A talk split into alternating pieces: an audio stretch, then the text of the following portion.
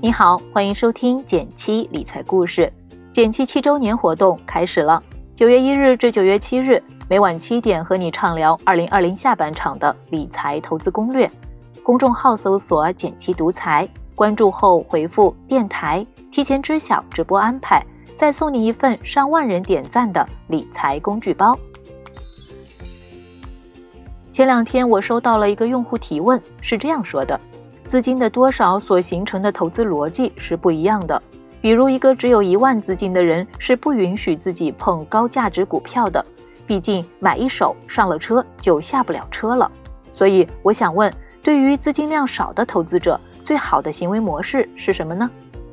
这个问题背后包含了两层含义：第一层，资金的多与少对应的投资逻辑是否一样；第二层，对于一个低资金的投资者。最好的行为模式是什么呢？我想分开来谈谈我的看法，重点聊第二个问题，相信这也是你最关心的。也欢迎正在听这期节目的你在评论区留言分享你的看法。很多投资品是有最低参与门槛的，比如一些信托产品要求百万起，曾经的银行理财也有五万起头的门槛。如果资金量比较少，在一开始就会被拒之门外。这是资金量对我们投资选择的影响。再举个例子，请你试想，如果你手上有五千元可投资资金，和你手上有一百万可投资资金，你的投资心态会有什么变化呢？和我们以为的低资金者可能会更为保守不同，很多投资者正是因为手里钱不多，反而可能会更倾向于搏一搏，一把梭。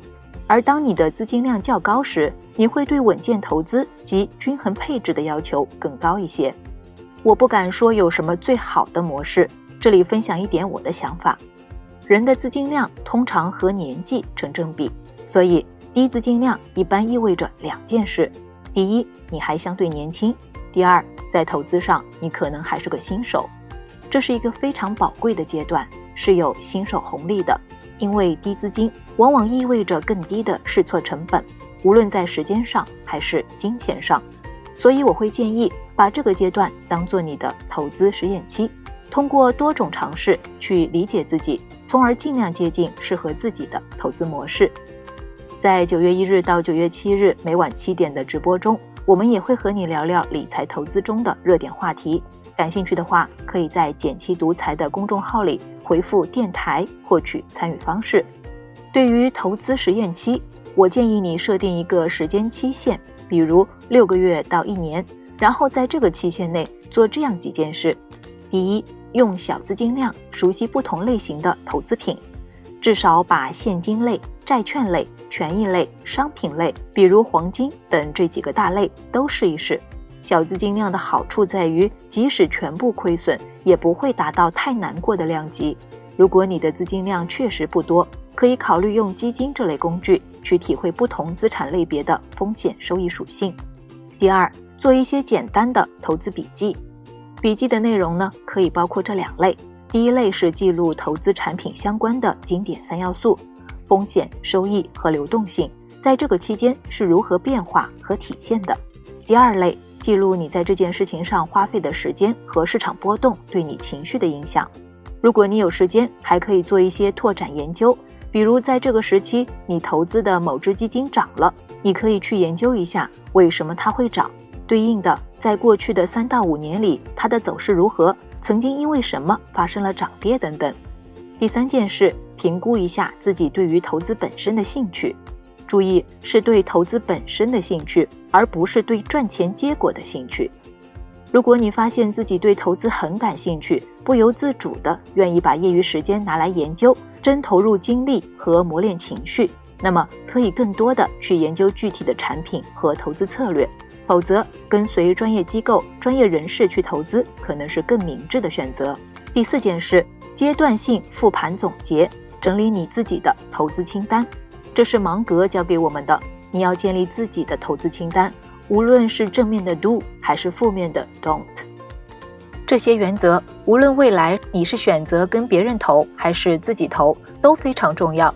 他们可以帮助你由点串线，慢慢建立一些属于你自己的投资原则。比如，每月坚持拿出工资的百分之几投入长期投资池。不尝试有可能风险无法承受的投资，不沉迷靠运气赚到的投资方式。这是比短期的收益更能让我们受益的事。